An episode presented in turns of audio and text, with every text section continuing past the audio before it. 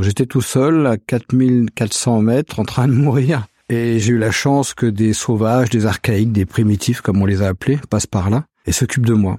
Par rapport à des grandes religions qui prônent le dialogue et, la paix du cœur, je m'étais toujours demandé qui sont les plus chrétiens ou qui sont les plus juifs ou qui sont les plus musulmans, j'en sais rien. Parce que ces hommes-là vivent et ces femmes vivent vraiment la paix. Quelles sont ces lois intangibles qui font la vie? Que nous, nous devons de connaître et de respecter pour, pour, justement répondre aux, premiers objectifs, vivre en paix et, soigner un territoire. On ne pourrait pas tenter, mais c'est dur, hein, cet exercice de deux rapports au monde qui ont peut-être besoin de se réconcilier. Comment c'est possible ça? Comment peut-il nous dire, avec une assurance euh, à qui laisse pas planer le doute, qu'il est d'accord avec ça? Où est-ce qu'il a eu ces informations? Donc on sent qu'il y a tout un savoir incroyable qui est derrière ces propos, qu'on peut pas balayer du, revers de main, mais qui vient tellement perturber nos approches que ça pose en fait la question des capacités à accueillir la, créativité, le renouveau. C'est toute la question de l'épistémologie. Hein. Le grand enjeu, c'est de remettre le monde et la nature dans nos pensées, dans nos actes. Nous ne voyons pas le monde tel qu'il est, mais tel que nous sommes. Salut, c'est Julien. Je prends 30 secondes pour vous parler de mon partenaire du moment, qui est un service que j'utilise tous les jours. J'ai nommé CyberGhost VPN. Alors si vous n'avez pas encore de VPN, je vous conseille vraiment d'en prendre un pour protéger vos données et votre identité lorsque vous êtes en ligne pour éviter que les opérateurs ne vous suivent à la trace, ou tout simplement si vous voulez accéder à des contenus français lorsque vous êtes à l'étranger. Un VPN vous permet concrètement de masquer votre identité, de masquer votre IP, ce qui vous rend anonyme et sécurise votre navigation. Alors CyberGhost a la gentillesse de faire une nouvelle fois une offre pour les auditeurs de Sismic si vous vous rendez sur cyberghostvpn slash sismic. Vous pouvez bénéficier de 85% de réduction, 4 mois offerts, soit 1,84€ par mois. Tous les détails sont dans la description de la vidéo. Vous en faites évidemment ce que vous voulez. Je vous conseille vraiment juste de vous prendre un VPN lorsque vous naviguez en ligne. Et donc, je vous conseille celui que j'utilise, CyberGhost VPN. Merci de m'avoir écouté, merci pour votre patience, merci pour votre soutien. Et l'épisode commence maintenant. Bonne écoute. Bonjour avec Julien. Bonjour Julien. On va parler ensemble de vision du monde, de la vôtre, et puis de celle des Kogi, donc qui est un peuple premier d'Amérique du Sud, qui se trouve aujourd'hui sur ce qu'on appelle la Colombie, dont le territoire se trouve en Colombie, et qui euh, a préservé des traditions ancestrales plurimillénaires et que vous connaissez bien. Donc on va on va parler de ça. Est-ce que vous pouvez commencer par vous présenter brièvement et me raconter dans quelles circonstances, comment vous avez connu ce, ce peuple, et aussi quels ont été peut-être vos premiers étonnements à hmm. l'époque La question qui suis-je, elle est vaste. Je pense qu'il y a des, des sages de par le monde qui passent leur vie à essayer d'y répondre, sans trouver de réponse, justement. Moi, je vous dirais, je suis vivant, un être vivant, une forme vivante. Et je, j'ai, mis du temps à comprendre ça, euh, avant de parler des, des, rôles sociaux, consultant, géographe, ou, ou de ce qu'on peut faire, ou les fonctions qu'on peut avoir, père, etc. Donc oui, je suis père, oui, je suis géographe, mais je me présente aussi, si on rentre dans le faire, comme explorateur d'interstices c'est-à-dire aller à la, à la, au croisement des savoirs, au croisement des mondes, d'où mon ma grande appétence pour ce monde dit traditionnel Kogi. Je les rencontre en 85. Alors moi, j'ai toujours été attiré par les moins que, les pas comme ça, les t'es pas dans les normes, les handicapés, les petits, les grands, les noirs, les maigres. J'avais dans mon histoire aussi des, des, difficultés à assumer certaines choses. Et donc, quand on m'a dit il y a des Indiens, bah, c'est des marginaux, des gens qu'on a toujours euh, détruits ou repoussés dans les limites d'autres territoires. Donc, ça m'a tout de suite attiré. Et en plus, comme j'ai fait un, pendant très longtemps le métier de guide de montagne, quand on m'a dit il y a des Indiens extraordinaires dans la plus haute montagne du monde, en bordure de mer, puisqu'on est à 5800 mètres, à 40 km de la mer des Caraïbes, ah oui, il y avait une très très grosse envie d'aller voir à quoi ça ressemblait. Et les premières impressions, j'en ai deux comme ça qui me reviennent à l'esprit. La première, c'est le regard. À l'époque, quand on allait dans cette montagne, on est en 85, c'est l'État colombien qui délivrait des autorisations officielles pour aller dans un territoire qui n'était pas le leur rencontrer des gens qui n'avaient rien demandé à personne. C'est quand même intéressant. Donc quand vous demandez cette autorisation, il y a des Indiens qui sont assis devant le bureau par terre, comme ça, qui attendent, je sais pas quoi, et c'est le regard d'un jeune Indien brillant, et qui, qui, pour le jeune garçon que j'étais, qui m'a ouvert une porte sur, je ne saurais pas dire sur quoi, mais on, on sentait dans ce regard euh, une force, une luminosité qui m'a marqué. Et après, la deuxième impression, je crois que c'est bizarre, c'est les couleurs. Mhm. C'est la densité des couleurs et la beauté de cette montagne. Il y a un géographe qui s'appelait Élisée Reclus qui était promené là-bas en 1825, qui a décrit ça de manière poétique, cette montagne sublime avec ses couchers du soleil et toute cette végétation et ces animaux tropicaux, c'est une montagne magnifique. Comment elle s'appelle cette montagne? C'est la Sierra Nevada de Sainte Marthe, mais comme mhm. le, nom l'indique bien, c'est plutôt les conquistadors qui ont choisi ce nom. Les Kogi qui habitent dans cette montagne l'ont appelé Guanavendua, le lieu où naît le monde. Donc c'est la plus la plus haute montagne de Colombie. C'est la plus haute de Colombie et quand on est à moins 10 dans la neige et les glaciers, on voit les Caraïbes à plus 30 avec les cocotiers en bas, c'est quand même pas mal. Donc alors comment est-ce que vous les avez rencontrés et quelles ont été les circonstances? Parce que je sais que je connais un peu l'histoire, mais voilà, il y a des circonstances atténuantes et euh, les premières impressions, les, premières choses marquantes qui vous ont étonné par rapport euh, en découvrant un petit peu leur, leur culture? Comment je les rencontre? Ben, on, me propose, comme j'étais guide, d'emmener une expédition, une petite expédition faire les, sommets. Donc euh, le camp de base était vers 4008 et moi j'ai eu ce qu'on appelle un œdème pulmonaire, de l'eau dans les poumons, plus d'oxygène dans le sang. Il n'y a pas de douleur physique, mais vous c'est comme si vous vous noyez de l'intérieur, c'est assez surprenant. Donc, bah, vous mourrez euh, et l'œdème gagne du terrain, peut aller jusqu'au cerveau, ça vient assez vite. Et donc, j'ai été en partie redescendu par une personne qui était avec nous dans l'expédition, qui m'a dit au bout de deux, trois heures de redescente, maintenant je remonte m'occuper de l'expédition et je te laisse tout seul. Donc, j'étais tout seul à 4400 mètres en train de mourir. Et j'ai eu la chance que des sauvages, des archaïques, des primitifs, comme on les a appelés, passent par là et s'occupe de moi. Et, et, je me rappelle, j'ai fait ce qu'on appelle en France des grandes écoles, et j'ai découvert la solidarité de la vulnérabilité, qui n'est pas quelque chose que j'ai appris à l'école. Quand on est dans la misère ou quand on est fragile, vulnérable, on est bien content que quelqu'un vous tende la main. C'est comme ça que je les ai rencontrés. C'est peut-être cette première surprise que j'ai que j'ai eue. Et puis la, la deuxième surprise, c'est juste que des ces sauvages archaïques qui ont subi euh, la colonisation, les conquistadors, voilà, tout ce qu'on connaît de l'histoire, 500 ans de barbarie, ils ne se sont jamais arrêtés, hein, faut pas rêver, ça continue. Et, malgré tout, qu'est-ce qu'on va dire, la fraternité, l'humilité de s'occuper d'un oiseau comme moi qui vient encore les faire yèche pour rester poli, en voulant faire la montre, et qui encore de la générosité pour l'autre. Dans, dans le contexte de violence qui est le nôtre actuellement, j'avais été frappé par ça. Cinq siècles de destruction, et toujours une capacité de dialogue et d'accueil de l'autre. Ça, ça, par rapport à des grandes religions qui prônent le dialogue et, la paix du cœur, euh, je m'étais toujours demandé qui sont les plus chrétiens ou qui sont les plus juifs ou qui sont les plus musulmans, j'en sais rien, parce que ces hommes-là vivent et ces femmes vivent vraiment la paix. Et ça mmh. m'avait troublé comme euh, jeune euh, sortant de grandes écoles que j'étais, et puis un peu avec l'arrogance qu'elle est avec. Et ça a été quelque chose donc marquant dans, dans votre vie. Après, vous êtes rentré en Europe et puis finalement vous êtes reparti là-bas pour euh, pour mieux les comprendre, pour essayer de voir ce qu'ils pouvaient nous apprendre. Je pense que les choses marquantes, elles sont comme les graines. Hmm. Vous les plantez puis elles mettent du temps à sortir. Moi, je suis rentré en France et je suis devenu consultant. Puis dans consultant, il y a il y a Sultan qui accompagne les, les grandes entreprises. Et puis c'était tellement déjà à l'époque absurde et ça avait tellement peu de sens euh, ce qu'on me demandait de faire qu'au bout d'un moment, j'ai démissionné de ce cabinet avec un, très beau salaire, un très bon statut social. Et j'avais promis à ces Indiens, quand je leur ai demandé qu'est-ce que je peux faire pour vous remercier, ils m'avaient dit, bah, aide-nous à racheter, retrouver nos terres ancestrales qu'on s'est fait euh, spolier mmh. depuis l'arrivée des conquistadors. Donc je leur avais promis de les aider. Je l'ai pas fait pendant dix ans. Et au bout de dix ans, j'ai démissionné de ce cabinet. Je suis retourné là-bas pour essayer de tenir ma promesse, marcher mes mots, ce qui est, ce qui est pas évident. On est dans une société moderne qui est très habile pour euh, parler.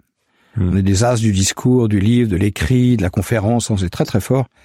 Passer aux actes, euh, se confronter au réel, à la matière, c'est une autre paire de manches. Et c'était un, excellent apprentissage. J'ai eu la chance de le faire avec un garçon qui est devenu un frère de cœur, qui était un, danseur du risque, qui s'appelait Rentil Cruz, et qui est malheureusement assassiné en, par les paramilitaires en 2005, mais qui m'a beaucoup enseigné sur euh, l'art de rentrer dans la matière en dansant avec euh, les enjeux et les risques dont elle est porteuse. Alors je voudrais qu'on passe une bonne partie de cette conversation à essayer de comprendre leur culture, leur vision du monde. On va le faire en plusieurs étapes. Mais d'abord, peut-être qu'on peut commencer par une question large pour rebondir sur cette idée aussi de rapport d'étonnement, ou en tout cas ce qui est, qui peut paraître étonnant, mais comment vous définiriez ce qui, les aspects les plus importants de leur culture, les plus structurants dans par rapport à ce qui va définir leur rapport au monde et aux autres Est-ce qu'il y a, il y a des choses vraiment saillantes qui sont à la, à la base de, de ça?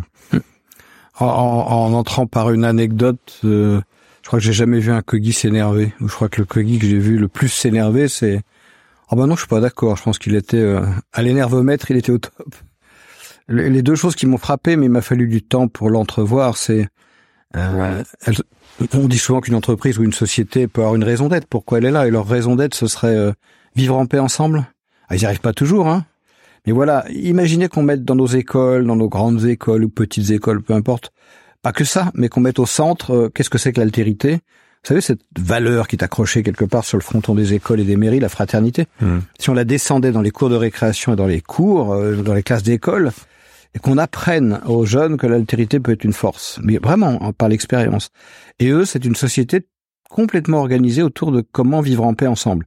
Ils n'y arrivent pas toujours, il y a forcément quelques tensions, mais c'est quand même au cœur de leurs préoccupations. Ça, c'est quand même surprenant comme comme intention d'une société partagée et, et, incarnée. Et puis ils ont une deuxième intention qui m'a surpris, c'est euh, soigner la terre. Soigner la terre, alors nous on peut dire ça veut dire quoi, soigner la terre? Ben ils regardent la, la terre en fait comme un corps humain, avec son système sanguin, son système nerveux, son système ventilatoire, son, son, les forêts qui représentent le système pileux, les roches qui représenteraient le, les os, les os, les os. Enfin, bref, il y, a une, analogie entre le corps humain et le et le et le corps territorial, comme il l'appelle. Il y a même plus que ça, il y a une une pensée euh, analogique au sens euh, comment s'appelle ce terme mathématique là, vous savez où le modèle on, on parle du, du du chou romanesco pour dire le grand chou est composé de petits choux qui ont la même forme et la même taille, et pas la même taille, la même forme, mais les mêmes structures que le grand chou. C'est une pensée, vous allez m'aider, mais ça va me revenir. Euh, bref, ça me revient à tout à l'heure, tilt. Donc c'est plus qu'analogique, c'est qui pense qu'un phénomène qui se passe à une échelle se passe à l'identique à une autre échelle. Voilà, le mot me reviendra, mais peu importe. Donc il pense que le corps humain fonctionne à l'identique du corps territorial. Mmh. Donc, comme un corps humain, on peut rééquilibrer les minéraux pour avoir un corps en bonne santé, chercher le pouls, travailler sur la respiration, le rythme cardiaque. Et il y a, il y a pas très longtemps, ils sont venus en France pour un, un diagnostic croisé de, de, territoire autour du Rhône et on, on parlait des zones humides qu'il y a dans le delta du Rhône. Et les gens qui nous accueillaient disaient, bah oui, des moustiques, euh, des zones pas très agréables, qui parfois sentent pas bon en période de sécheresse. Et je me rappelle toujours le, un des coquilles qui nous accompagnait, disait, bah oui, dans un corps humain, il y a aussi des zones pas très agréables, mais elles ont une fonction. Donc ce, ce parallèle corps humain, corps territorial est très frappant et ouvre un rapport aux soins et à ce qu'on pourrait appeler la santé la médecine qui viendrait, pour reprendre un terme de mon fils, bouleversifier nos représentations, si tant est qu'on ait l'humilité de l'écouter.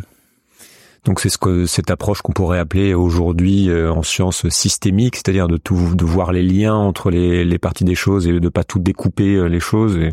Alors la première étape serait effectivement systémique, j'irais un peu plus loin, organique. Organique, ouais. Voilà, moi je, je prends souvent des, des, éléments dans la nature pour euh, essayer de comprendre comment ils fonctionnent.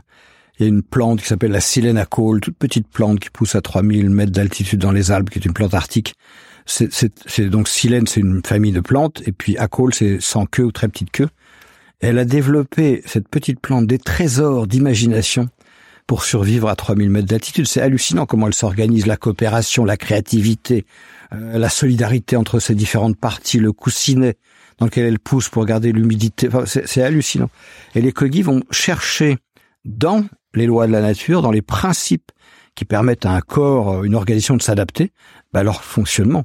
Et le, le, troisième point par rapport à votre question qui m'a surpris, euh, on dirait que le premier, c'est apprendre à vivre en paix ensemble. Le deuxième, ce serait soigner les territoires comme on soigne un, corps humain. Et puis le, troisième, ce serait quelles sont ces lois intangibles qui font la vie que nous, devons de connaître et de respecter pour, justement répondre aux, premiers objectifs, vivre en paix et, soigner un territoire.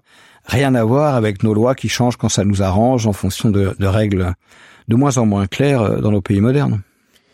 D'accord, c'est un peu sur ce Comment ça se matérialise ce rapport au territoire et ce rapport au vivant dans leur euh, la structure de leur société, dans leur comportement? Ça se matérialise par une vision du monde, une cosmogonie. En fait, quand on y regarde de, avec un, un on prend un peu de recul, hein, il y a toujours eu deux manières d'accéder pour nous au savoir et pour d'autres sociétés à la connaissance. L'une par le mental, le livresque, le, le bavardage, etc. La société moderne qui analyse et qui dissèque effectivement qui morcelle, comme vous dites, disiez tout à l'heure, et l'autre qui, qui est par l'expérience, toutes les traditions. Hein, c'est pas nouveau ces deux approches-là. Et les Kogi sont un une espèce de modèle de tradition parce que très simple, au sens directement euh, connecté à la nature. C'est peut-être ça qui change par rapport à d'autres traditions qui ont développé plein de plein de rituels et plein de d'éléments qui les éloignent du vivant. Et du coup, ça m'a fait oublier votre question qui avait sûrement bien. C'est en, en, gros ce, ce, rapport au territoire que vous décrivez. Ouais, comment vivant, il se matérialise Ouais, ça, ça donne quoi au, au, quotidien, dans leur dans leurs gestes, dans leurs traditions, dans leur dans leurs rites? Ça donne déjà un, un énorme respect. Euh, ils comprennent pas notre violence euh, vis-à-vis de la vie et du vivant. Toute leur euh, recherche, toute leur intentionnalité dans notre la rencontre qu'ils ont avec nous, c'est euh, arrêter de faire la guerre, quoi. Retrouver le chemin de la paix avec avec vous-même, avec la nature. Ça paraît presque illusoire et pourtant je vois pas bien comment on peut faire autrement. Donc déjà respect et ensuite ils ont des ah, ils aiment pas du tout qu'on parle de chaman mais ça codote quand même, ça donne une petite direction. Ils ont des sages, on va appeler ça comme ça, hommes et femmes, qui peuvent parfois passer plus de 18 ans dans l'obscurité pour apprendre leur métier. De 0 à 18 ans, ils sont dans le noir, ils vivent la nuit et ils, dorment le jour. Okay. Et, du coup, ils développent une espèce d'hypersensibilité qui les met en rapport au territoire par les couleurs, par les vibrations, par les sons, par les odeurs, par tout un champ sensible qu'ils ont hyper développé pendant 18 ans, qui leur permet, comme un médecin euh, sculpte parfois euh, le blanc de l'œil ou, va chercher le pouls du cœur, ou les, les, anciens médecins qui avaient encore ce côté tactile pour ausculter un corps humain, ben ils ont ça. Et donc ils ont une capacité à vous dire comment va un territoire en le regardant, mais ce qui est troublant, c'est que ça, ils le transposent à comment va un corps humain, un humain aussi, juste en le regardant par les odeurs, les couleurs, les vibrations. Euh, c'est incroyable. Et, tout ce qu'on essaie de faire, nous, comme travail, euh, en, en ouvrant des espaces de dialogue, c'est est-ce qu'on pourrait oser la rencontre? Pour l'instant, les a regardés, vous l'avez évoqué, hein, mm. peuple premier, archaïque, primitif, voilà tous les qualificatifs qu'on a pu leur mettre sur le dos. Nous-mêmes, on s'est appelé civilisé, c'est quand même une vaste plaisanterie. Homo sapiens sapiens, homme sage sage. C'est ce a Morin, je crois qu'il dit homme des minces. Voilà. Et, plutôt que de les regarder eux comme sous-développés et nous comme civilisés, est-ce qu'on pourrait pas tenter, mais c'est dur, hein, cet exercice de deux rapports au monde qui ont peut-être besoin de se réconcilier. Voilà. Mmh.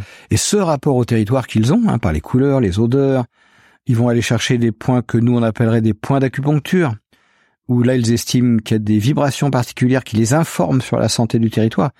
Mais quand on leur dit mais vous pouvez préciser, euh, ils ont plein d'exemples très très pragmatiques pour nous montrer que c'est pas euh, youplala dans la tête un imaginaire qu'on pourrait projeter sur un territoire, c'est pragmatique.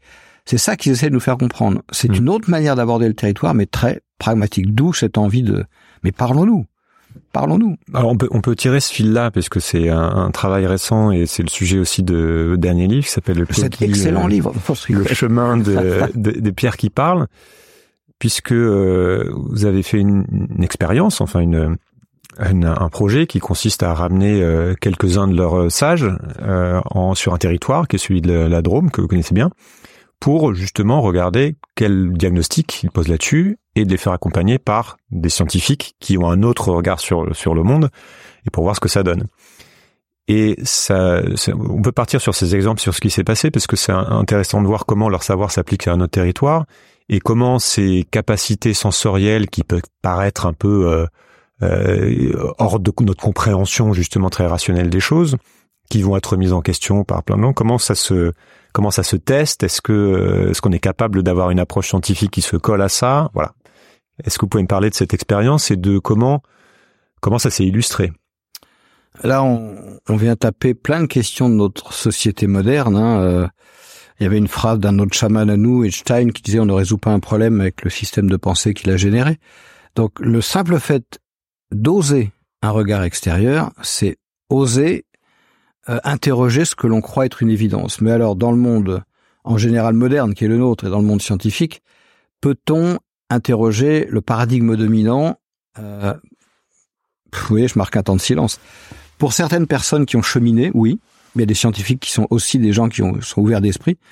Il y a d'autres scientifiques qui sont encore dans le registre de la chasse aux sorcières. Ça, ça c'est surprenant parce que ce paradigme dominant n'est pas interrogeable. Or, ces gens-là viennent questionner le paradigme et notre manière de nous relier au monde. Donc c'est c'est assez complexe. Donc comment on fait? Eh ben on a eu on essaie de mettre de la méthode et de la rigueur parce que c'est pas parce que ça rentre pas dans les paradigmes classiques qu'il faut pas être rigoureux et méthodologique pour justement pouvoir regarder, reproduire, explorer euh, hmm. rationnellement. D'avoir une approche scientifique d'ailleurs. Hein, D'avoir une approche scientifique, l'un n'empêche pas l'autre. Mais, mais je pense que la vraie science, plutôt que de rejeter ce qu'elle ne comprend pas, devrait s'interroger sur ce hmm. qu'elle ne comprend pas. Et c'est pas toujours le cas.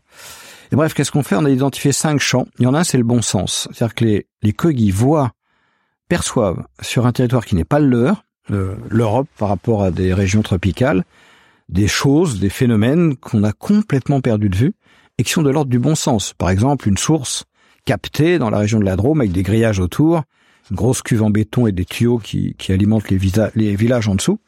Et les Kogi qui regardent ça atterrés parce qu'ils disent mais qui a décidé de prendre 100% de l'eau? C'est-à-dire que les animaux n'ont plus accès à l'eau puisqu'il y a des, des, barrières tout autour. Donc si les animaux n'ont plus accès, ils vont s'en aller. S'ils s'en vont, comme c'est des gens, des animaux, pardon, c'est pas des gens, mais presque pour les coquilles, qui disséminent les graines dans, l'espace forestier, les, forêts vont, vont se fragiliser. Si elles se fragilisent, à terme, vous condamnez votre source. On est dans du bon sens. Il y a, il y a aucune dimension ésotérique. Non, c'est juste mmh, du bon mmh. sens. Et ça, on l'a perdu. Ils continuent leur chemin et là, on, on rentre dans le champ du savoir, ce que j'appelle le savoir, tout ce qui est mental, les livres, les conférences. Et ils discutent avec des naturalistes sur les, les pins d'Autriche, ce sont des arbres qui ont été replantés à l'époque de Napoléon III pour éviter l'érosion des sols, les glissements de terrain et pour pousser vite. C'est vrai que les pins d'Autriche poussent vite, comme le nom l'indique, qui sont pas locaux. Et, donc ils ont ils ont étouffé la faune locale, ils ont acidifié les sols. Il y a plus d'oiseaux, il y a très peu de plantes et c'est des forêts euh, vides. Et, et les Kogi regardent ces forêts et disent c'est des forêts égoïstes qui ne permettent plus aux forêts locales d'exister. Et là, il y a eu un échange de savoir à savoir, alors que les Kogi connaissent pas ce genre de végétation, assez surprenant entre un naturaliste et un cogui. C'est-à-dire que sans avoir l'information, ils, ils arrivent, ils regardent les forêts, qui va pas, par une hypersensibilité, hmm.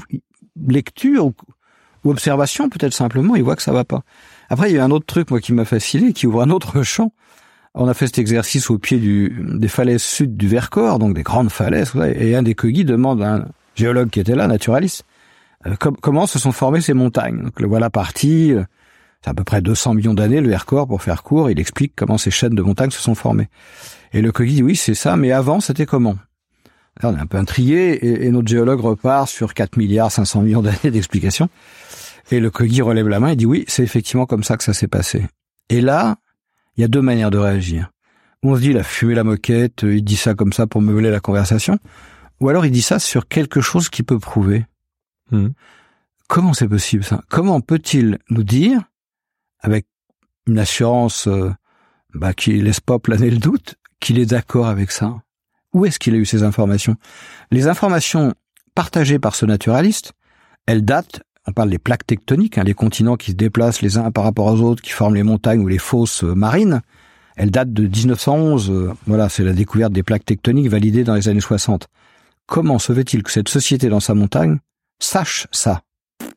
Donc, c'est-à-dire qu'il y, y a un autre registre d'accès, un autre champ qu'on peut appeler la connaissance. Et là, c'est plus complexe parce que c'est pas uniquement le cerveau, le mental, l'essai-erreur. On rentre dans un autre champ de perception. Est-ce que parce qu'il est différent, il n'est pas valable, n'est pas pertinent, il n'est pas rationalisable C'est la seule question à se poser. Et je terminerai par une visite qu'on a fait au CERN là en, octobre 2023 avec les Kogi. Donc le CERN, petit peu un temple de la science moderne où on projette des particules dans des anneaux euh, de plus en plus grands et de plus en plus vite pour aller chercher l'origine, la trace de la matière. D'ailleurs, quand il les projette, il voit même pas de phénomène, il voit des traces du phénomène, ce qui est quand même assez génial. Et voilà trois physiciens qui nous accueillent, qui expliquent qu'est-ce qu'ils font comme recherche dans ce centre? Et les Kegi ne se démontent pas du tout et sortent deux graphiques, expliquent eux comment ils travaillent l'énergie. Wow. Et là, nous aurions affaire à des vrais scientifiques, mais je sauterais sur l'occasion d'explorer cette théorie. Il y en a d'autres qui ont fait ça avant. Hein. Niels Bohr, un des pères de la physique quantique, explique dans sa propre biographie qu'il a été chercher des pistes dans les Upanishads, les textes sacrés hindouistes. C'est pas nouveau, mais ça vient tellement percuter notre besoin de contrôle, de maîtrise et donc de segmentation du savoir. On en revient au paradigme où c'est très compliqué d'ouvrir ce dialogue. Et ces graphiques euh, qui sont montrés sont et expliqués évoque quoi à des gens qui Les connaissent graphiques qui sont montrés, expliqués, évoquent des points d'énergie. Il faut se rapprocher de la médecine chinoise ou de l'acupuncture, sur lequel il y aurait des vibrations, des couleurs et accès à des informations. Et j'en sais pas plus parce que c'est un. Et eux savent utiliser ça. Et eux savent utiliser ça depuis des milliers d'années, se le transmettent. Et j'ai adoré la réponse d'un des physiciens qui était là parce qu'elle elle est, elle est clé pour moi. Je lui demandais mais alors comment vous avez vécu cette rencontre il me dit, moi, je ne sais jamais ce que je ne sais pas. Et hmm. ça, pour moi, c'est un grand scientifique. Parce qu'il admet que la science a une part de doute qui est la seule condition pour ouvrir de nouvelles hypothèses ou, ou sujets de recherche. Il y a d'autres choses étonnantes dans, que, vous racontez là dans ce périple. Il y a le, le, fait qu'il y a une capacité aussi qu'ils ont à détecter des espèces de, de portes magnétiques sur le territoire ou des, des ce qu'on appelle une porte magnétique Il y a un point de vue sur les pierres aussi, le chemin des pierres qui parlent, pour qui euh, euh, nous on voit les pierres comme des choses inertes, eux non. Voilà, qu'est-ce que quels sont les autres exemples un peu marquants de ce rapport justement à la matière et au territoire qui, qui peut être bluffant? Il faut, faut essayer de s'arrêter pour comprendre sur qu'est-ce qui peut bien se passer sur un plan psychique, neurologique, sensible, lecture des choses et des phénomènes pour un jeune garçon, une jeune fille qui passe 18 ans dans le noir. C'est inimaginable pour nous. Et je me rappelle avoir euh, croisé des lamas bouddhistes euh, qui, par une des voies euh, bouddhistes tibétaines, forment des jeunes 9 ans dans le noir, qui étaient sur le derrière, si on peut dire, de rencontrer des collègues qui ont fait 18 ans. 18 ans. C'est important parce qu'on peut pas imaginer ce que ça ouvre. C'est comme si quand on fait médecine, on fait 10, 12 ans de médecine avant de commencer à pouvoir exercer. Ben là, il y a quelque chose de cette nature, quoi. Alors, euh, quand on a fait un... Pareil, il faudrait reformuler la question, c'était quoi? C'est d'autres exemples de, de, de, choses qui sont capables de sentir, de voir, et ce rapport au, au, au minéral aussi. Donc ça, leur donne un, un, un, rapport euh, à ce que nous on a appelé l'environnement, la matière, qui est qui est pas du tout le même. Si j'osais une comparaison, nous, on va chercher le mystère en envoyant des vaisseaux spatiaux de plus en plus loin dans l'espace. Eux, ils vont chercher le mystère en allant de plus en plus loin euh, dans, le, dans, dans, le mystère de la vie en soi, dans le corps humain. Il y avait cette phrase qu'on a tous entendue, connais-toi toi-même et tu connaîtras l'univers et les hommes. Je pense qu'ils vivent ça à 100% au maximum de ce qu'ils peuvent faire. Et donc ça donne des, des, des interrogations assez surprenantes. Un jour, on est au musée de l'homme musée de quoi? C'était au musée de à Toulouse, un musée, bref, où il y avait des, des, pierres exposées. Et le monsieur qui nous avait visité le musée, euh, muséum d'histoire naturelle, nous dit, bah voilà, ça c'est la salle des, des objets morts, c'est des pierres. Et je vois la tête complètement ahurie d'un coquille, mais ils sont fous de dire ça, parce que la pierre est à l'origine de la vie. Et eux, ils les entendent, je sais pas si je peux dire siffler, c'est pas la, c'est pas la pierre qui se met à faire euh, la la l'air, c'est pas ça. En fait, il y a des réactions chimiques et des phénomènes qui se passent dont il semblerait avoir euh, une capacité d'écoute. C'est dans un, un film qu'on avait tourné avec eux. Euh, il y a deux coquilles qui parlent entre eux. J'ai traduit ce qu'ils disaient. Il y en a un qui dit "Tu entends ce que j'entends vers ces pierres-là? Oui, j'entends ça. Donc ça veut dire ça." Donc ils ont cette sensibilité d'entendre les pierres. Et pour eux, les pierres sont à l'origine de la vie. Et, là, dans ce deuxième diagnostic croisé qu'on a fait en, en septembre-octobre, on a rencontré des physiciens qui travaillent sur euh, la radioactivité et qui ont présenté un petit morceau de minerai d'uranium. C'est assez troublant, c'est une belle pierre, hein, verte, bleue, noire, au kogi. Et là, les kogis, on connaît ce genre de pierre, on travaille avec, mais nous, alors, qu'est-ce qui s'est passé dans cette présentation? C'est important de le savoir. Les scientifiques avaient des tas de machines pour essayer de rendre visible et compréhensible la radioactivité, les phénomènes de radioactivité dans le minerai. Et les kogis, et donc ils nous montraient ça sur les écrans de télévision. Et les Kogi disaient, nous, on fait la même chose que vous, mais en voyageant dans la pierre. Et on se sert de cette pierre pour telle et telle chose, et on ne peut pas s'en servir n'importe comment parce que, poum poum poum, et il y a des personnes qui sont formées spécialement pour manipuler et travailler avec ce genre de minerai. Donc on sent qu'il y a tout un savoir incroyable qui est derrière ces propos, qu'on peut pas balayer du, revers de main, mais qui vient tellement perturber nos approches que ça pose en fait la question des capacités à accueillir la, la créativité, mmh. le renouveau. C'est toute la question de l'épistémologie. Hein c'est pas très nouveau finalement.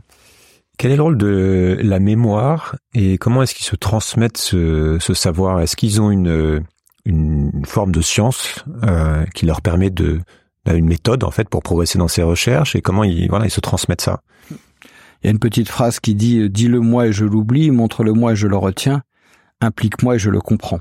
Donc c'est une pédagogie s'il fallait garder ce terme, quasiment 100% sur l'expérience c'est s'il fallait le résumer à nos principes pédagogiques, c'est un expérience, deux conscientisation de l'expérience.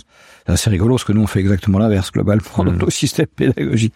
Donc c'est vrai que c'est des gens, des jeunes qui en, en grammes avalent des quantités d'informations, qui les recrachent au bon moment et qui n'en ont pas toujours l'intégration. Mais bon, donc voilà, il y, a ce système pédagogique de, de l'expérience et il y a euh, une pratique.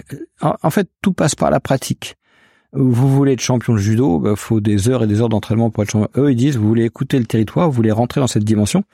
Vous voulez être scientifique, un doctorat, c'est long. Voilà, c'est une pratique pédagogique avec des niveaux, des champs d'apprentissage, des disciplines. C'est assez impressionnant. Donc, il y a quelque chose de très structuré dans le, leur processus éducatif. Euh, très, très structuré. et qui commence très, très tôt. Hein, je crois même, même c'est le au niveau du fœtus parfois. Ça. Ouais.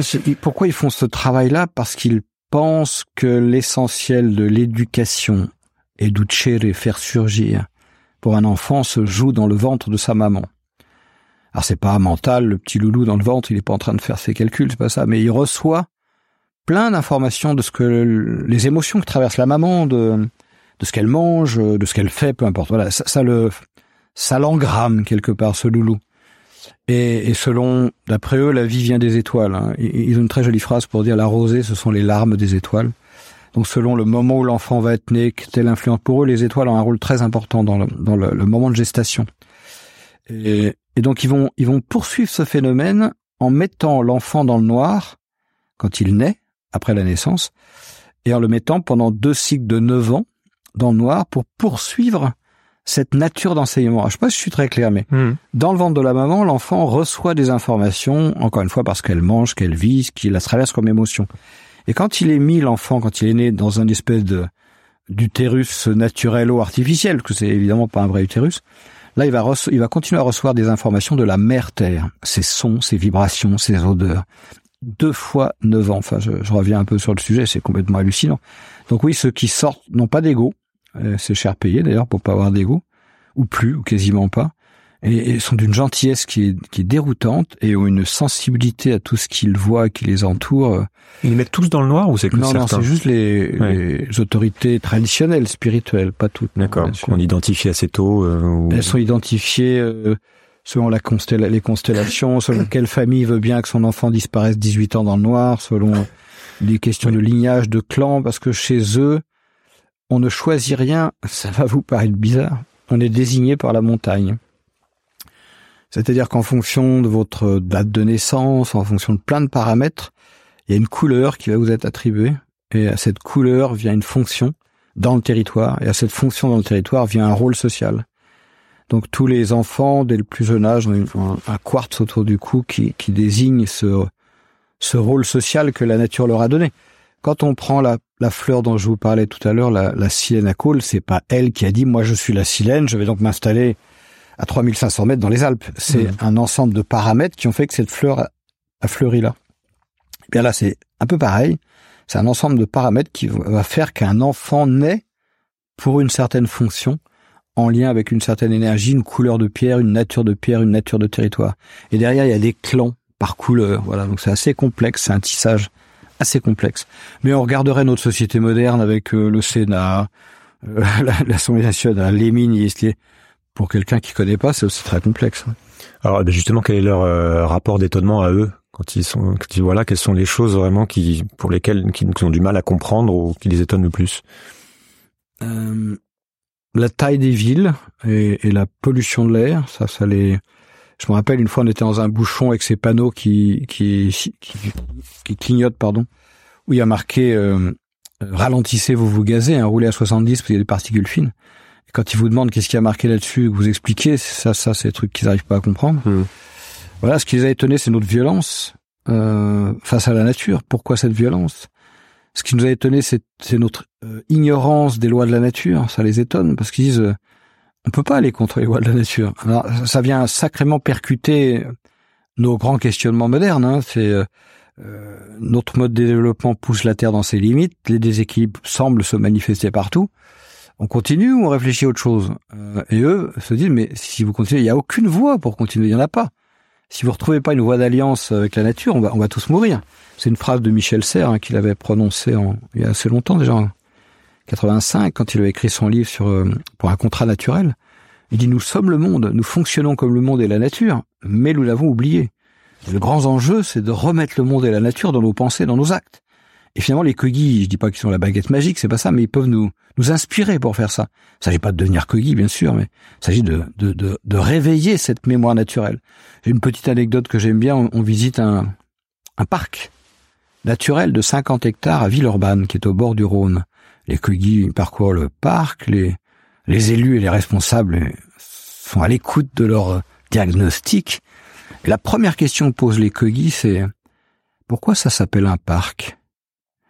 Et en fait, tout, est dit pour moi. Pourquoi un parc On peut l'appeler une école, ça change rien, mais ça peut amener les enfants à reconnecter à la nature. On peut, le nom désigne. Hein. Au début était le verbe, hein, c'est pas les cogis qui l'ont inventé. Ça va désigner une fonction. Et ça change tout. Rien que le nom qu'on va donner. Donc ils ont plein de regards comme ça, hmm.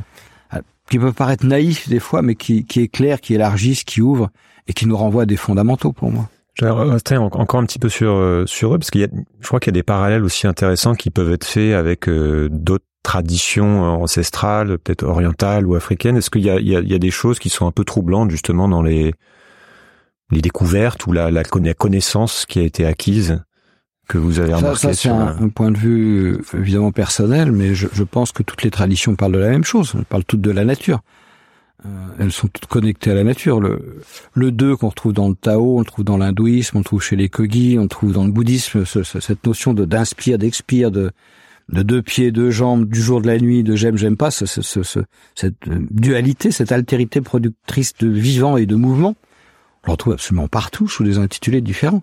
Les émotions, les ombres, euh, le non visible, on le retrouve partout. Oui, y a, et, même chez les aborigènes, cette notion de monde d'avant, euh, duquel seraient nées les lois qui structurent euh, le monde actuel. Que ce soit chez les aborigènes ou chez les Kogi, il y a des lois qui permettent et qui précèdent la vie sur Terre. Alors là aussi, on se demande, mais comment ils savent ça, les, les oiseaux en pyjama dans leur montagne là? Comment ils ont accès à ça? Et, et, en fait, ça ouvre un champ pour moi extraordinaire. Mon rêve, ce serait que si on a vraiment un peu compris ce qui se passe, on invente des formations pour euh, nos jeunes de demain qui réconcilient le meilleur de la modernité, c'est des choses formidables évidemment, et le meilleur de ces sociétés-là, pour, pour former à cette réconciliation et pour former à ce, ce regard élargi sur le vivant pour essayer de faire face aux enjeux qui nous pendonnaient.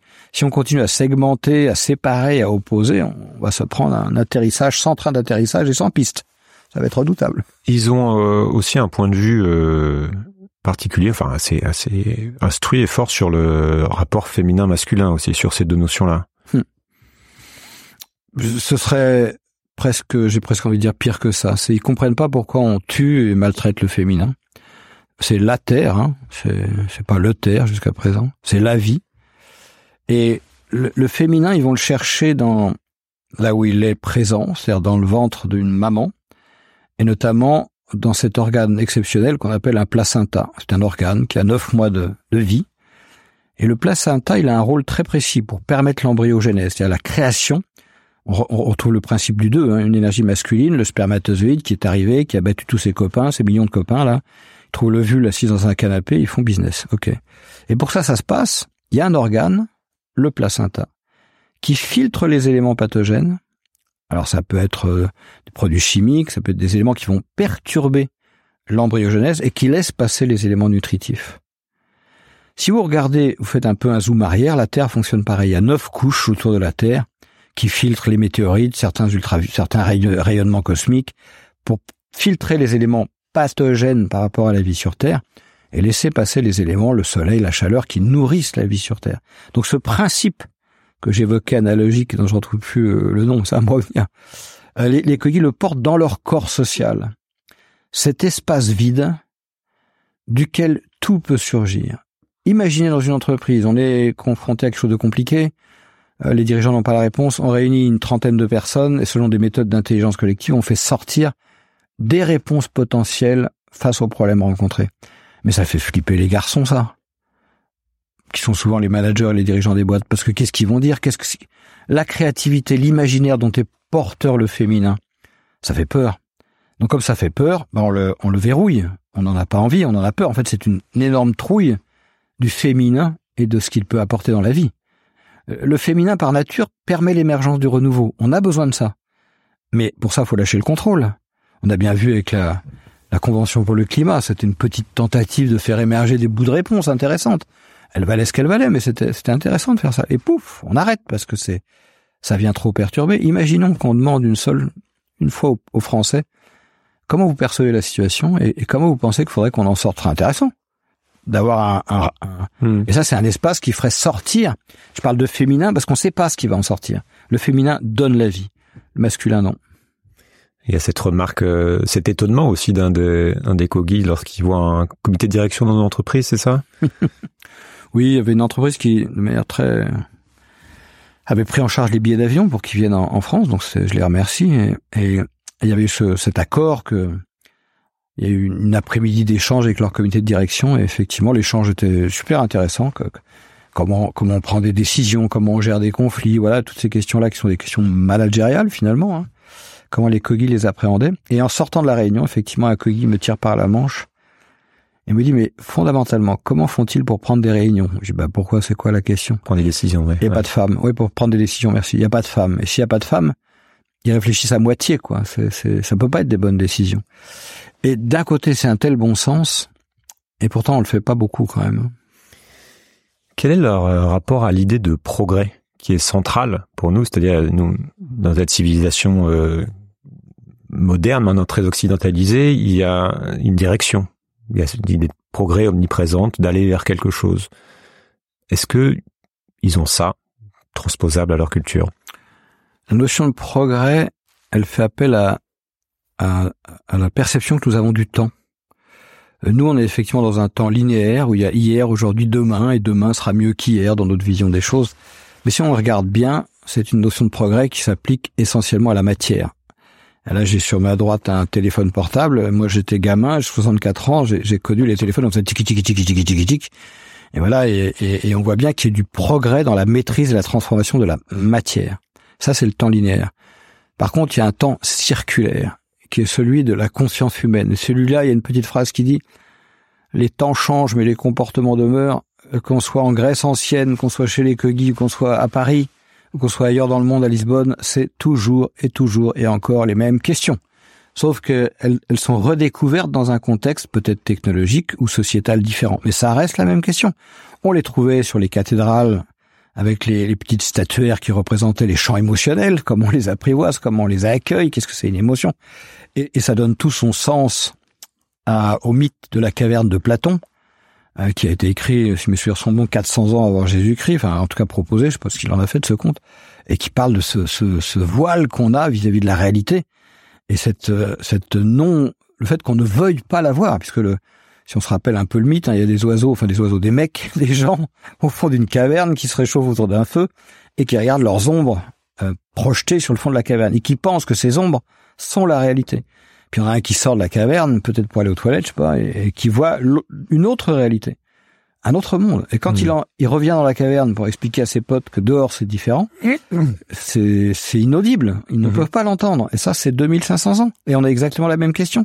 Qu'est-ce qu'ils font les Kogis finalement? Ils nous sortent de la caverne et ils nous disent allez regarder dehors, il y a autre chose. Et on ne peut pas l'entendre. On est prisonnier de nos ombres, à tous les sens du terme d'ailleurs. On trouve le voile de Maya aussi.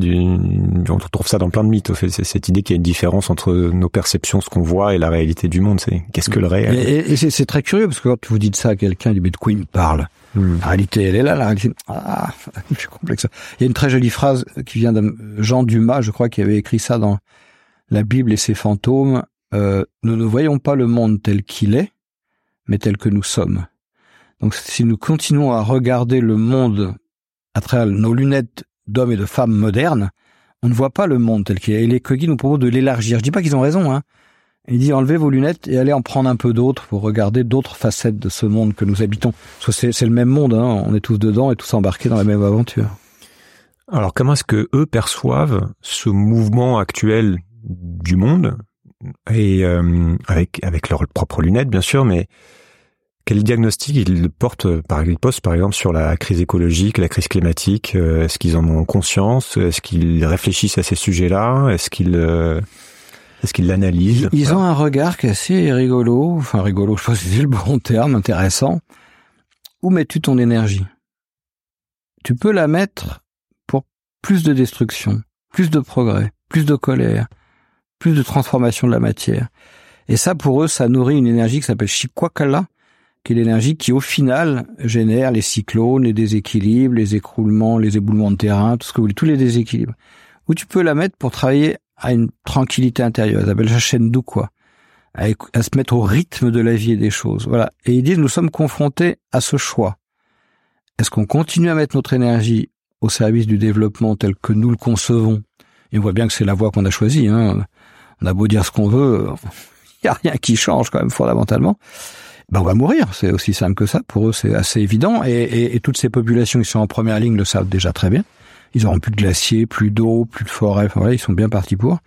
Où on a cette intelligence, cette conscience, non pas de renoncer à la modernité. C'est pour ça que j'aime bien leur euh, leur approche. De... Il y a quelque chose de là. Aller chercher un peu de tranquillité, quoi. Respire, calme-toi. Et cette énergie, de quoi, quand ils nous en parlent, ils nous disent, bah, il faudrait que vous alliez vous mettre à l'ombre sous un arbre et vous rafraîchir un peu le cerveau. Le, réchauffement climatique, il est dans vos têtes, hein, il n'est pas ailleurs. Et calmer le réchauffement climatique dans vos têtes, ça ira beaucoup mieux à l'extérieur. Voilà, c'est intéressant de se, se dire ça, parce que je reviens de la défense, quand on voit l'agitation, et c'est normal, c'est le monde des affaires, hein, le rythme, l'échauffement quelque part, c'est nous qui le provoquons. Hein.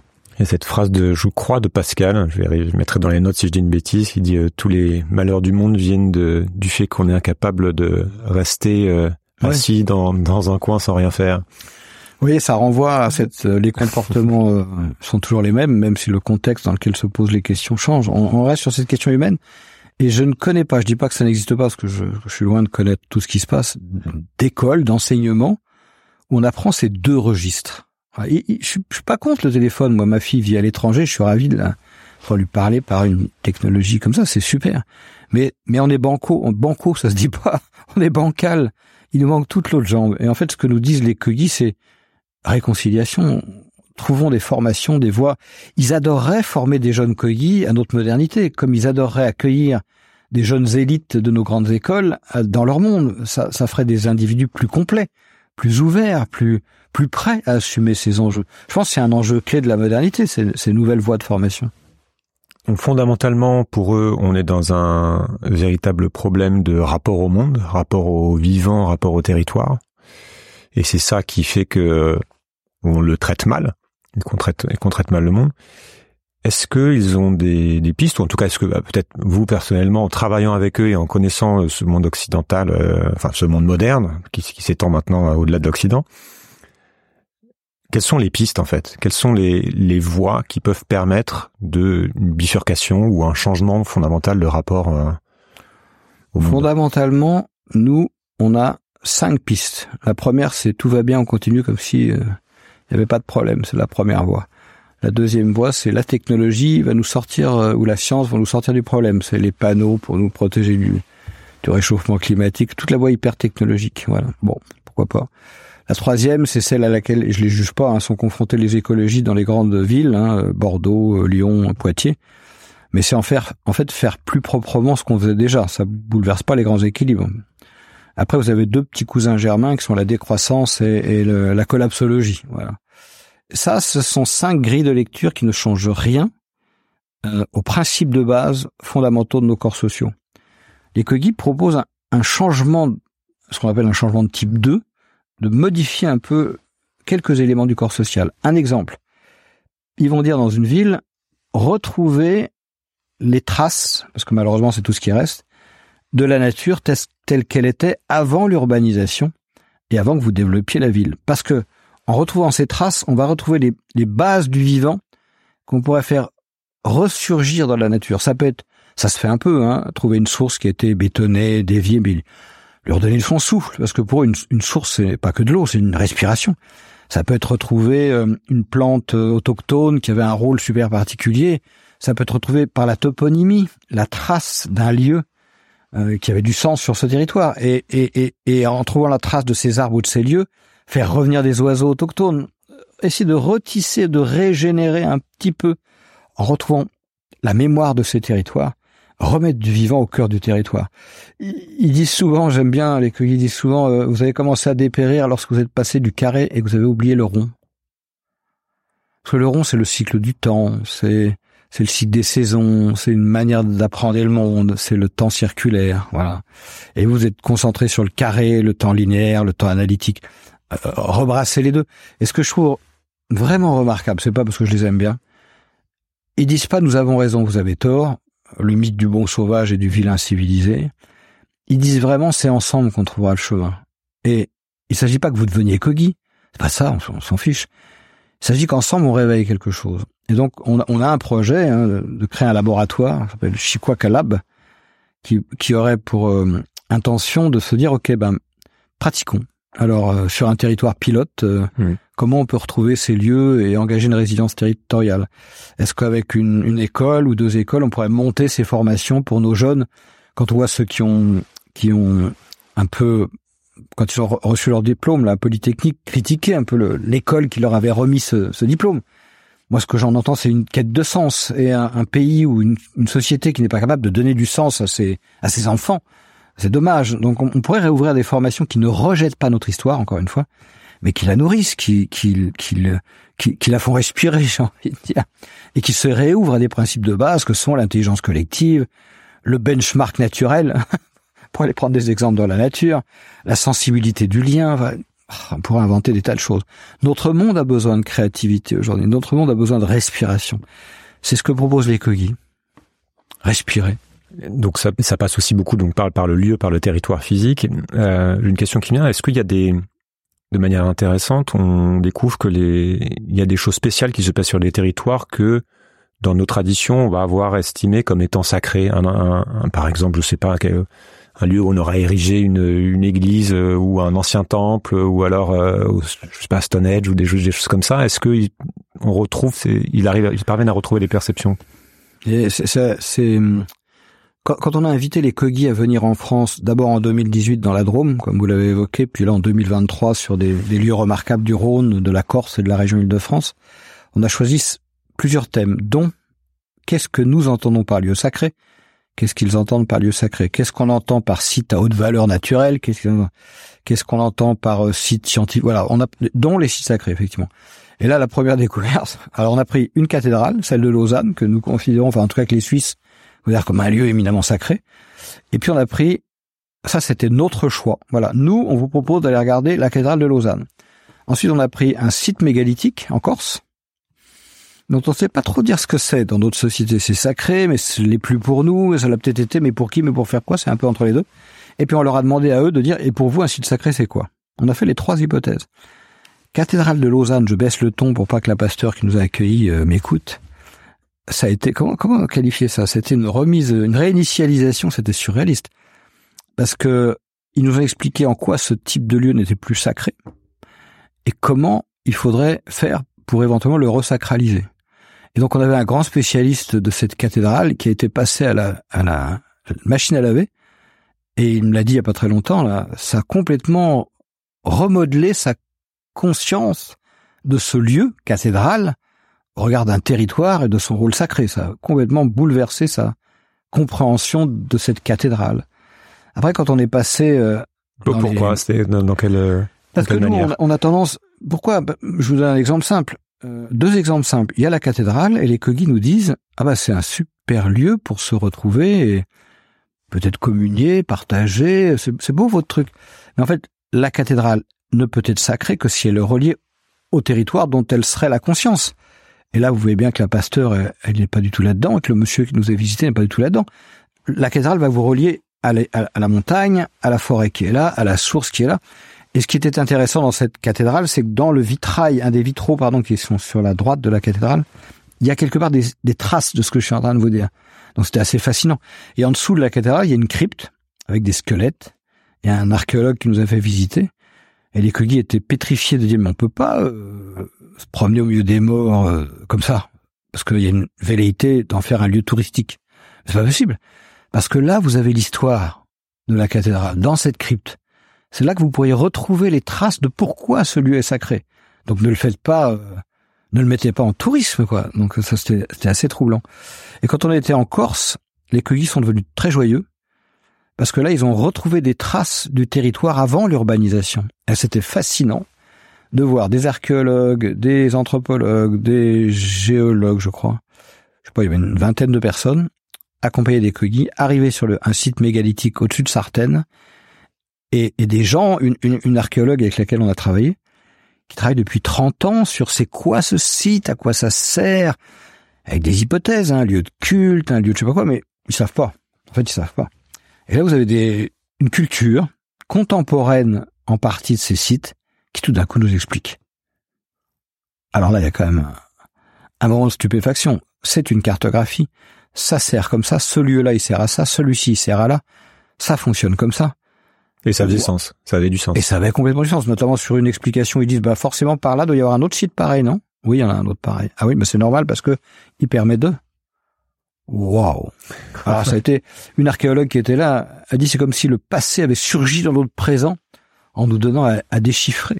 Et puis le troisième lieu que eux ont choisi comme site sacré, c'est ce que nous on appelle une source thermale. Et ils ont horreur du mot sacré, et le mot sacré n'existe pas dans leur langue. Mais ils, m'ont dit, c'est le seul mot qu'on a trouvé chez vous qui semble résonner à, mmh. quelque chose de différent. Parce que vous prenez soin de cet endroit, en gros. Et c'est un endroit dont on prend soin, qui a une fonction et un rôle essentiel sur le territoire. Et dans une source, le volume des bulles, les odeurs parfois, la forme dont elles sortent, enfin plein de paramètres très concrets, lorsqu'ils regardent la source, les renseignent sur l'état des lieux du territoire. Et là, on n'était pas très loin de Clermont-Ferrand. Ils regardent la source qui est totalement abîmée hein, dans le territoire. Il y a des produits chimiques, des tracteurs, des machins. Et ils se tournent vers un, un naturaliste qui était là. Il lui demande comment vont les volcans dans la région? Parce que comment ça va les volcans ici, Auvergne. Hein et il se trouve que depuis un an, les volcans d'Auvergne se réveillent. En tout cas, il y a, il y a des, des, analyses sismiques tous les mois ou tous les deux mois parce qu'il y a une activité. Alors, j'en connais pas l'intensité, mais qui se réveille. Donc, c'était vraiment intéressant. Et, et, eux lisent les bulles comme vous, vous lisez un alphabet. C'est pas magique. Hein. Ils, hmm. ils, ont appris ça, gamin, à lire les bulles, donc ils savent ce que ça veut dire. Et ça, c'est pour eux un lieu sacré, puisque c'est là que la Terre respire et qu'elle nous dit des choses de son état de santé. Donc là, on va pouvoir protéger cet espace. C'est ça un lieu sacré pour eux. On a... Euh... On est parti loin. Hein. Non, mais c'est très bien. Mais euh, au fond, on pourrait passer beaucoup plus de temps là-dessus. J'ai de mais on a encore un peu de temps. Euh, on est sur une trajectoire actuelle qui accélère encore plus vers, on ne sait pas vraiment où, mais on voit un petit peu le, vers où ça va, vers euh, toujours plus de virtuel, il y a les métavers qui arrivent, il y a l'intelligence artificielle qui prend de plus en plus de place, il y a une fascination pour euh, l'espace aussi qui revient, etc. Euh, en polluant toujours plus, en, faisant toujours plus d'extractivisme, etc. Et c'est une direction qui euh, qui découle des structures qu'on a mises en place, donc ça ne semble pas vouloir s'arrêter. En fait, on voit pas trop comment. En parallèle, il y a aussi une résurgence de ce qu'on peut appeler un mouvement New Age, qui est revenu aussi un peu à la mode. Et on voit l'émergence de néo-chamanisme, parfois qui devient un peu touristique, ça devient des business. On a le retour des psychédéliques, on a euh, retour euh, remix de certaines traditions orientales, le yoga, enfin il y a tout un tas de choses. Euh, c'est évidemment repris par le système. Mais voilà, ça crée aussi beaucoup de, de confusion, j'ai le sentiment, dans la tête de beaucoup de gens par rapport à ce qui est magique, ce qui ne l'est pas, euh, ça remet en question euh, des formes de science, etc. Est-ce que vous avez un, point de vue par rapport justement à cette résurgence du, du New Age? Moi, j'ai tendance à dire que nous sommes dans la société du train électrique. Quand j'étais petit, que mon papa m'amenait un wagon de plus pour mon train électrique, ou le moyen de d'arrêter avec les piles et d'avoir un petit transformateur pour que ça aille plus vite, j'avais les yeux qui pétillaient. Et je pense qu'on n'a pas changé tous ces joujoux technologiques euh, dans lesquels on s'agenouille, tous les prolongements de notre électrique. Hmm. Ce sont, nous avons dans nos laboratoires de recherche euh, des grands enfants euh, qui s'amusent et qui font joujou avec leur gros train électrique. Et il y a la culture cyberpunk souvent d'ailleurs qui est C'est très, c'est une immaturité assez, hmm. assez déroutante si on va du côté des, alors ça peut pas fonctionner, ça va forcément arriver au bout de la piste, ça va être assez désastreux. Et en plus, on est dans un pays euh, qui a complètement oublié liberté, égalité, fraternité, qui a un mal fou à le vivre au quotidien. J'entends, hein. je dis pas que nos institutions font pas des choses, mais donc les valeurs, la relation. Voilà. Si on revient du côté de nos amis Kogi, c'est dur d'être Kogi. J'en parle en souriant, je les aime bien. C'est très dur. Euh, vous devez travailler la terre, vous devez être dans le corps vous devez être dans l'expérience dure, dans la, privation, c'est hyper dur. Faut pas oublier que c'est des sociétés qui survivent au quotidien. Et ces sociétés, pourquoi elles ont travaillé la paix? C'est pas parce qu'elles sont nées avec l'intelligence qu'il fallait faire la paix. C'est parce que quand on est des sociétés en survie, et c'est leur cas, la, la guerre est trop chère dans certains mmh. cas. Donc, faut absolument tenir la violence à distance. C'est ça l'enjeu. Hein. C'était un, livre de Pierre Classe, un anthropologue qui est mort un peu tôt, qui s'appelait La société contre l'État. Comment créer des structures de gouvernance qui vont tenter de tenir la violence et la barbarie à distance?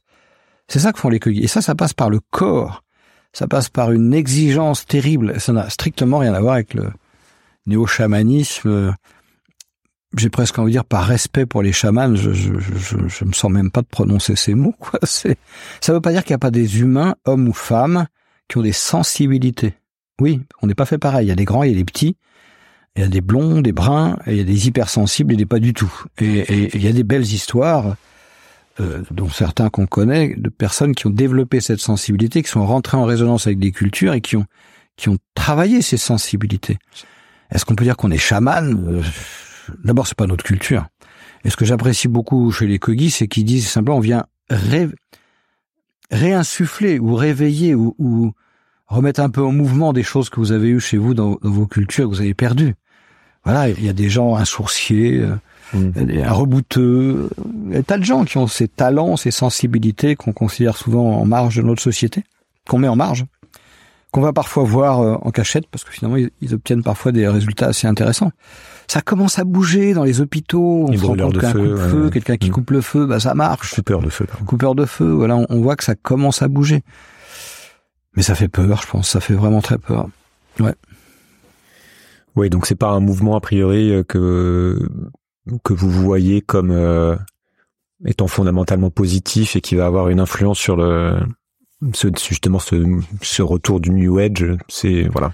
Il y a Moi, ce qui pourrait D'abord, euh, dans le vrai monde chamanique, on décide pas qu'on est chaman, c'est généralement les autres qui vous le disent, éventuellement, qui vous disent tiens, t'as atteint ou t'as tel talent, telle compétence, telle sensibilité, c'est jamais soit qui nous désignons chaman, n'existe pas. Alors chez nous, c'est quand même pas mal d'autodésignation, donc ça, ça élimine. Moi, j'ai 64 ans aujourd'hui. Il y a 4 ans, s'il fallait prendre un niveau de connaissance de la culture Kogi, j'ai été euh, gradué, je sais pas comment dit, j'ai eu le diplôme maternel Kogi dans leur langue. Ils m'ont changé mon nom, parce en fait le nom change quand on a. Voilà, c'est pour dire que. Intérêt la petite section. Voilà, petite section élémentaire. Je, je, commence à bouger les lettres. Pour vous dire que ces cultures-là, quelles qu'elles soient, qui sont pas les nôtres, demandent c'est des années d'apprentissage et de transmission, une humilité incroyable. Par contre, ce que, ce que je crois qui peut changer le monde, c'est la réconciliation avec le féminin. Et, et, et, et j'ai été frappé de d'une d'une situation, de deux situations où quand le féminin est en place, le monde change. Il y en a une, historiquement, elle est lointaine. On est, alors c'est des textes, c'est ce qu'on m'a raconté, j'y étais pas. Hein. On est en l'an 1000 en Andalousie. Et là, vous avez les chrétiens, les musulmans, les orthodoxes, les juifs, tout ça, ça papote, ça travaille, ça échange, ça dialogue. C'est un chir musulman, hein, qui a dans son gouvernement un orthodoxe, un juif, un musulman, et tout se passe bien. C'est-à-dire que le dialogue est au rendez-vous. Donc le dialogue peut être créateur de réponses. Et c'est une période de prospérité, il se dit que dans, ça allait du gouvernement jusqu'aux échoppes. Donc tant que cet espace féminin de dialogue, de respect, de rencontre existe, on est plutôt dans du progrès civilisationnel, de tranquillité, de paix et de développement.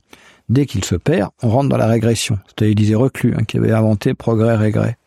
Donc ce que vous appelez féminin, c'est pas les femmes. Pardon? Non, c'est pas forcément les femmes. Hmm. Des hommes pourraient s'y ouvrir s'ils en avaient l'audace. Il y en a certains qui le font d'ailleurs.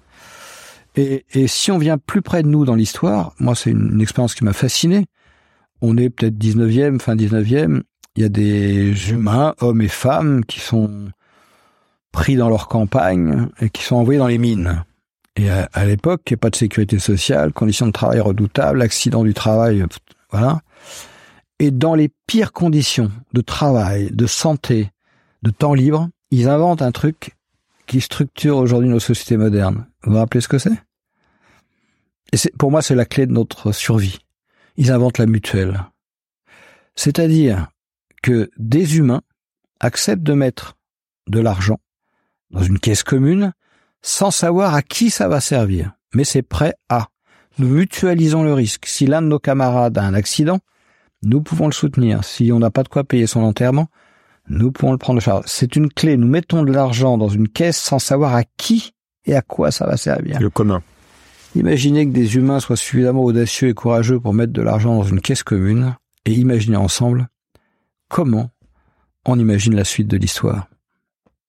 Hum, là, ça pourrait changer les choses. Dans un espace féminin, où on ne sait pas ce qui va sortir. Je dis n'importe quoi, s'il y a 3000 donateurs, c'est les 3000 donateurs en intelligence collective qui vont choisir qu'est-ce qu'ils veulent financer. Ça se fait un peu par Internet et par des sites comme ça, mais il n'y a pas de présence humaine, il n'y a pas de présence physique, il n'y a, pas ce moment de, j'ai presque envie de dire d'enthousiasme dont on sait que la racine s'est traversée par la vie, pour se dire nous reprenons notre avenir en main, nous nous donnons les moyens d'écrire notre histoire. Même si c'est 3000 personnes, ça peut être énorme. Comment est-ce que eux gèrent les peut-être parfois les espèces d'ambitions personnelles qui peuvent émerger? Euh, Est-ce que c'est totalement effacé parce que, en fait, de manière systémique, euh, avec leur processus éducatif, euh, ils ont ils pas ce souci-là? Mais c'est quelque chose qu'on retrouve, qui est un défi pour toute structure humaine euh, telle qu'on les connaît dans, dans notre civilisation. Même quand on essaie de faire des choses en commun, il finit par y avoir des, des égaux qui émergent, des gens non, qui tirent jamais, la je vois pas du tout voilà. vous faites allusion. Donc euh, le pouvoir corrompt, etc. Et parfois on a mis des, en place des, soit culturellement, soit euh, de manière organisationnelle, des processus qui, qui limitent ça. Est-ce qu'ils ont ça chez eux? Est-ce que ça passe uniquement en éducation Est-ce qu'il y a des rites de passage euh, qui font que euh, on passe d'un état à un autre et que donc on, est, on accède à un certain type de pouvoir? Et euh, voilà. Est-ce qu'ils ont un point de vue sur ça, pareil, quand ils nous observent? Ah, première chose, déjà, il n'y a pas de pouvoir centralisé. On parlait de ce livre, La société contre l'État, hein, de Pierre Clastre. Comment faire en sorte que le corps social garde le contrôle des organes dirigeants? Ce serait intéressant comme réflexion aujourd'hui. Donc il y a une telle conscience du risque de prise de pouvoir que le pouvoir est dilué. Ça, c'est vrai pour beaucoup de sociétés dites autochtones ou, ou traditionnelles, etc. Après, oui, il y a des, il y a des niveaux, ils en ont neuf, de conscience. Et à un moment, les noms changent et les responsabilités changent. Et pareil, si je reviens au début de la question, C'était sur euh, comment, comment est-ce qu'ils évitent justement qu'il y ait des prises de pouvoir par certains individus et que des égaux euh, c'est quelque chose qui est intégré déstabilisent depuis tout l'ensemble. petit. Ils ont des systèmes qui sont euh, éducatifs, hein, qui sont. Mhm. Moi, je les trouve intéressants. Par exemple, ils ont un, un système de, on va appeler ça de nettoyage. Euh, alors, deux choses. Ils ont un pouvoir d'accompagnement non discutable. C'est-à-dire, c'est comme si on disait euh, aujourd'hui, euh, je sais pas, Emmanuel Macron, euh, eh ben, avant de continuer ton mandat, tu vas aller passer euh, 15 jours avec les chamans Kogi qui vont te, Mhm. te nettoyer, te remettre dans l'axe, te passer à la machine. Parce qu'on n'est pas à l'abri de ses propres déviances, euh, voilà, on, on le sait tous. Hein, Donc il y a un processus. Ouais. voilà, donc il y a un processus qui qui veille, à, j'ai envie à, à te garder à une juste place. Je dis pas la bonne, ça c'est moral, hein, Mmh. à une juste place. Et ça c'est puissant. Mais pour ça, faut la reconnaissance. Et ça, ça paraît très bizarre ce que je vais dire. Faut accepter de se soumettre à la règle. Dans toutes les traditions, vous, vous aurez un propos qui dit la règle précède la forme. C'est une manière de dire pour faire un gâteau, il y a des ingrédients et une recette. Si tu suis pas la recette, tes ingrédients ne t'arriveront à rien. Donc la règle, la recette garantit le gâteau. C'est vrai pour les sociétés humaines. Ce n'est pas moi qui peux dire que je suis à la bonne place. C'est l'autre qui me renseigne sur ce que je ne sais pas de moi, qui va me dire, bah là, c'est un peu tout ce qu'on appelle euh, les élections sans candidat. hein. C'est un peu tout, tout ce qui s'est passé avec Jacques Delors, où tout le monde avait envie qu'il soit président parce qu'il émanait quelque chose du personnage, à tort ou à raison. Je parle pas de Mhm. ses choix politiques, mais il y avait quelque chose. Et, et- et d'ailleurs, il a eu la sagesse de pas le prendre. Donc c'était peut-être un bon candidat. Voilà. Donc c'est- intéressant une société qui qui désigne les fonctions vraiment, parce qu'on pourrait dire que chez nous c'est démocratique, mais bon, on sait que c'est pas tout à fait le cas, et, et, et qui désigne quelqu'un qui à un moment donné est prêt à. Donc il y a tout un ensemble, c'est pas des épreuves, mais mais de tests, d'apprentissage, avant d'arriver dans ce genre de fonction. C'est des gens qui sont hyper centrés, hyper calmes, ceux qui prennent, euh, qui pilotent un peu ces processus, et qui ont une capacité à aller voir le truc que personne n'a vu, qui est assez phénoménal, qui est la question que personne n'a vue, une manière de poser les questions, une manière d'aborder le débat. Je sais pas si les auditeurs ou les gens qui écoutent ont comme référence Blueberry, mais donc un, western de BD, hein, et à un moment, Blueberry, le héros, le lieutenant, euh, doit voir Cochise ou je sais pas qui, et Cochise, donc l'Indien, le fait attendre pendant des heures et des heures avant de prendre la parole. Il y a un peu de ça chez les Kogi. On arrive chez eux, on passe deux jours sans rien dire. Donc euh, le le- l'état intérieur se calme. Une fois, on avait été avec euh, France 3 tourner un documentaire, et, et donc quand on tourne un documentaire, chaque jour qui passe, il y a le prix de la caméra, il y a le prix du, du Hmm. cadreur, voilà, ça coûte de l'impatience, ouais. Ouais. Donc là, on arrive dans le village, et le village est vide. Et le réalisateur me dit, ils sont où tes coquilles là, ça, ça tourne, quoi. Bah, ils sont pas là. Va les chercher. Je dis, on sait rien, où ils sont. Il s'est passé trois jours avant qu'ils arrivent. Et le réalisateur était désespéré.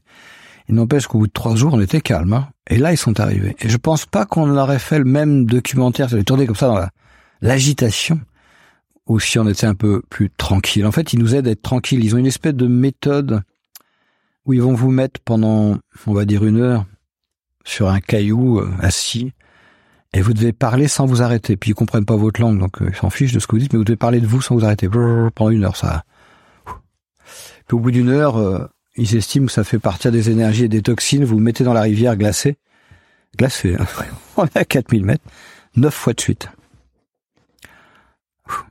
Vous êtes lessivé, vous êtes nettoyé, il n'y a plus d'égout au, au bout de la journée. Je dis pas que c'est la solution, je dis pas ça. Je, j'illustre juste une pratique qui vous, qui vous nettoie. Pour eux, la spiritualité, c'est qu'est-ce que tu bois comme eau et comment tu la bois, puisque nous sommes composés à 80% d'eau. Qu'est-ce que tu manges comment tu le manges. Comment tu te mets en relation avec toi et comment tu te mets en relation avec les autres et avec le mystère. Voilà là, si tu peux nourrir ça, c'est qu'il y a une voie spirituelle qui s'ouvre à toi. Donc ça, non, mais c'est intéressant parce qu'on voit quand même qu'il y a un paquet de processus qui sont certainement très anciens, qui euh, qui ont une raison d'être là, qui sont mis en place, qui passent par le, corps, qui travaillent sur l'ego, qui travaillent sur les organisations euh, entre eux. Et on voit aussi toute la toute la difficulté à prendre en compte ces enseignements si on voulait les prendre en compte parce que euh, on n'a pas du tout les mêmes euh, les mêmes processus. C'est pour ça que je parle d'inventer de nouvelles formations. Il y a un, peintre italien, un sculpteur italien Pistoletto qui parle du troisième paradis. Je sais pas si le nom vous dit quelque chose. Il a inventé un logo euh, comme les oreilles de Michael, une petite oreille, une grosse tête, une petite oreille. Et il dit il y a eu un premier paradis qui est de vivre avec la nature. Ça devait pas être simple. Hein, faut pas non plus l'idéaliser. Ça devait être quand même pas évident. Il y en a un deuxième qui est le nôtre, qui est celui de l'artificialisation et de la transformation de la matière, qui a plein de jouissances extraordinaires, mais qui crée tous les déséquilibres qu'on connaît. Et lui dit, il faudrait prendre le meilleur du premier, le meilleur du second, et, et retrouver une fluidité dans un, un troisième paradis. Finalement, c'est ça le laboratoire Chiquakalab qu'on voudrait essayer de mettre en place. C'est comment retrouver ce, cette, cette alliance. Bah, vous travaillez sur l'éducation euh, comment, euh, puisque c'est central si on veut euh, commencer à essayer de, de, voir ce que ça donnerait, de, de, changer un peu les consciences, notamment des, des, plus jeunes âges. À quoi ça ressemble concrètement?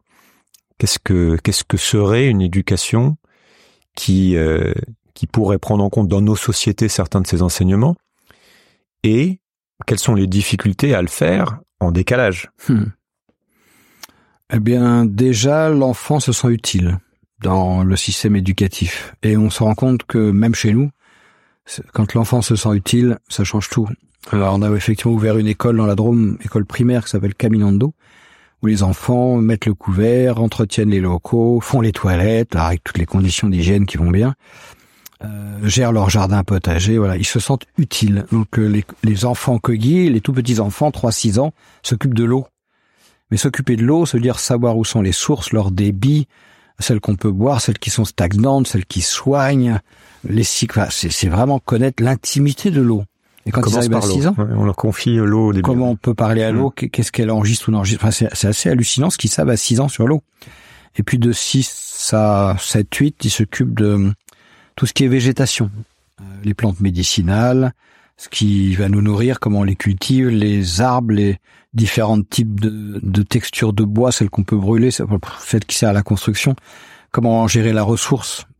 Ils arrivent à 12-13 ans, ils connaissent tout sur l'eau et tout sur ce qui pousse. Et après, ils passent aux animaux. Et quand ils arrivent à la fin de ce que nous on appelle l'adolescence, ils connaissent par cœur leur territoire. Et là, on peut protéger un territoire qu'on connaît. On peut danser avec, j'ai envie de dire.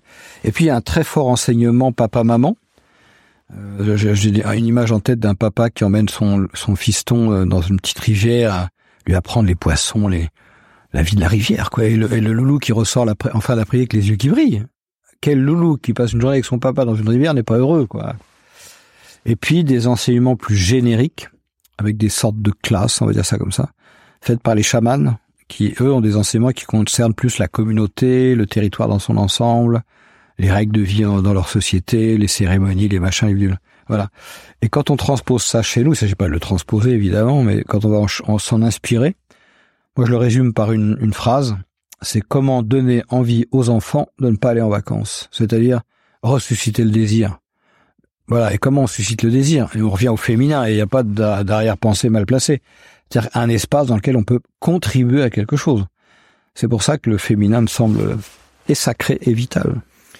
Comment est-ce que euh, vous côtoyez ces deux mondes? Comment est-ce que vous gérez ça en fait Est-ce qu'il y a des pratiques que vous avez mis en place euh, qui permettent de, de de mettre, de maintenir ses enseignements, de pas se faire rattraper par la par la machine quand on revient euh, en ville. euh? Alors, je me fais rattraper par la machine, mais Bien sûr, mais j'essaie de mettre des ceintures et des bretelles. C'est euh, l'humour. En fait, ça rime avec amour un peu, humour, amour. Les Kogi, aussi chamans soient-ils, aussi sérieux soient-ils, font toujours des blagues à trois balles. Dans des, voilà, une, une fois, un Kogi qui est venu en France, il m'avait demandé comment on dit euh, bonjour. Je lui avais dit euh, en France, en français. Et on dit bonjour ma biche. Et je me rappelle, euh, une cérémonie, mais une rencontre un peu sérieuse avec un maire. Le Kogi s'avance très sérieux. Bonjour ma biche. Ça s'est passé il y a 12 ans. On se marre toujours avec cette bêtise d'il y a 12 ans. Ou un Kogi qui rentre dans un, dans une, un- la- au ministère de- des Affaires étrangères, au Quai d'Orsay, et qui au moment de repartir, parce que la réunion s'était pas très bien passée, on va dire, euh, on, se serre tous la main, les gardes républicains nous saluent, et Kogi va dans un coin et, prend un pelochon avec des pompons et, et part.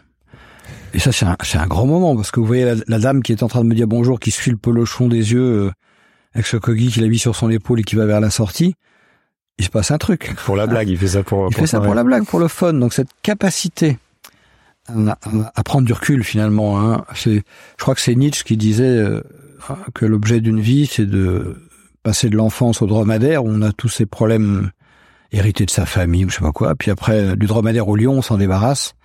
Et puis de lion à l'enfant, c'est, c'est de retrouver la joie de l'enfance. Je crois que c'est ça qui me nourrit le plus. Leur blague à deux balles, leur légèreté, leur capacité à tenir les problèmes à distance. Et peut-être à ne pas perdre le cap. Mais le cap, c'est la vie. Voilà. Qu'est-ce qui vous fait peur On arrive aux questions de fin? Qu'est-ce qui vous fait peur dans l'époque actuelle et qu'est-ce qui vous donne espoir? Ce qui me fait peur, c'est moi, de pas avoir la force ou de ou de, de faire plus de mal autour de moi que de bien. Donc je, je sais pas que je sais pas de la méfiance, mais des fois on veut faire les trucs et puis en fait on est complètement à côté de la plaque parce que parce que parce qu'on fait mal les choses. Je, je me rappelle euh, euh, quand j'étais chez les Kogi malade, je sors de la hutte et il y avait des tomates par terre qui rampaient et comme elles rampaient, elles pourrissaient et, et moi je me suis dit, je vais, je vais je vais les sauver ces tomates. Donc je suis parti dans la forêt mettre des tuteurs pour redresser les 30 plants de tomates. Et, et les Kogi arrivent le soir et me demandent pourquoi je fais ça. Et je leur explique, en choisissant mes mots de vocabulaire pour pas les vexer, que je sauve leur, leur récolte. Et là, ils me disent que s'ils ont mis ces tomates à cet endroit-là, c'est parce qu'elles dégagent un tanin très fort qui évite que les insectes rentrent dans les maisons. Donc si ça m'embêtait pas de tout remettre comme avant. Et, là, j'ai compris à quel point notre arrogance, la mienne ce jour-là, notre arrogance nous empêche d'écouter. C'est pour ça que je dis, j'essaie de pas faire trop de mal autour de moi, en essayant de rester à l'écoute et d'arrêter de projeter. De... En, en psychosociologie, on, on parle de position basse. J'essaie de rester un nain de jardin pour pas me prendre trop au sérieux. On dit parfois que l'intention suit l'attention. Alors redites-le moi doucement, parce que là, ça demande de la concentration. Ouais, L'intention. L'intention suit l'attention. Mhm. À quoi est-ce qu'il faudrait faire davantage attention?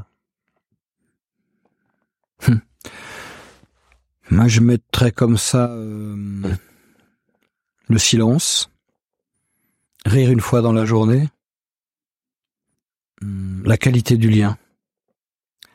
Euh, J'aime bien cette expression qui dit euh, la maison de mon voisin n'est pas du tout aménagée comme la mienne. Il a choisi des couleurs qui sont pas les miennes. Il a mis un canapé un endroit où je l'aurais pas mis, mais c'est sa maison. Et je la respecte. Et, peut-être que même que je peux y trouver des idées intéressantes pour ma maison. Et, je pense que nous sommes avant tout des êtres de lien à notre histoire, à- nous-mêmes, euh, aux autres, et que dans le temps millimétré et mécanisé qui est nôtre, on peut plus y consacrer de temps, ou c'est compliqué. De plus en plus compliqué. Donc le lien, parce que je pense que c'est notre seule liberté, le lien, je crois. On peut décider d'avoir une jolie relation ou pas. Ça, c'est une liberté qu'on peut avoir. Le reste, Dernière question, deux, euh, deux livres que vous conseillez de lire absolument ou deux expériences à vivre? deux livres. Alors c'est pas un livre, celui qui m'est venu à l'esprit, c'est c'est un vieux film d'Erzo Zala. Ça marche aussi. c'est l'histoire d'un d'un capitaine de l'armée russe, on est avant 17 je crois, hein, qui va explorer les dernières terrains incognita, donc c'est la science, c'est la technique, c'est la cartographie, euh, dans Sibérie, et, puis qui rencontre un guide euh, nomade euh, autochtone du territoire, qui lui a cette connaissance sensible du lieu. et c'est comment ces deux regards-là deviennent amis et, créent une amitié formidable. C'est évidemment l'enjeu de notre monde, hein. garder les ondes de Platon et sortir de la grotte. C'est vraiment une question de réconciliation, masculin et féminin. Une expérience à vivre, euh, je l'ai fait vivre à mon fils. Partez dormir une nuit tout seul dans la nature. Et si c'est compliqué, si vous n'y arrivez pas, essayez de comprendre qu'est-ce qui se joue pour vous à ce moment-là. Qu'est-ce qui se passe? Pourquoi vous n'y arrivez pas? De quoi vous avez peur? Voilà, parce que on a le droit à un duvet quand même. Ouais, vous pouvez emmener, c'est pas d'aller souffrir, vous pouvez prendre un dudu, un tarp pour l'humidité, mais tout seul, tout seul. Même si vous prenez quelques éléments de confort, c'est vous qui les portez, hein, vous pouvez les prendre. Qu'est-ce qui se passe quand on est dans la solitude de la nature, c'est-à-dire de soi-même? Il n'y a plus aucun euh, machine, euh, sollicitation extérieure qui vous échappera de vous-même. Là, vous êtes tout seul. Et, et qu'est-ce que vous vivez à ce moment-là? Est-ce que vous êtes capable d'en être heureux et, de ramener une chanson, une poésie? Quand j'ai fait ça avec mon fils, à 13 ans, il est parti dormir tout seul deux nuits dans la forêt. Il est revenu, il avait des yeux dans les, des, étoiles dans les yeux. Et je pense que ça, ça manque pour nos jeunes qu'on leur redonne de l'espoir et de la perspective, et, que ces expériences-là font partie de ce qu'on peut leur donner comme espoir. Merci beaucoup, Eric. Oh, c'était un plaisir, Julien.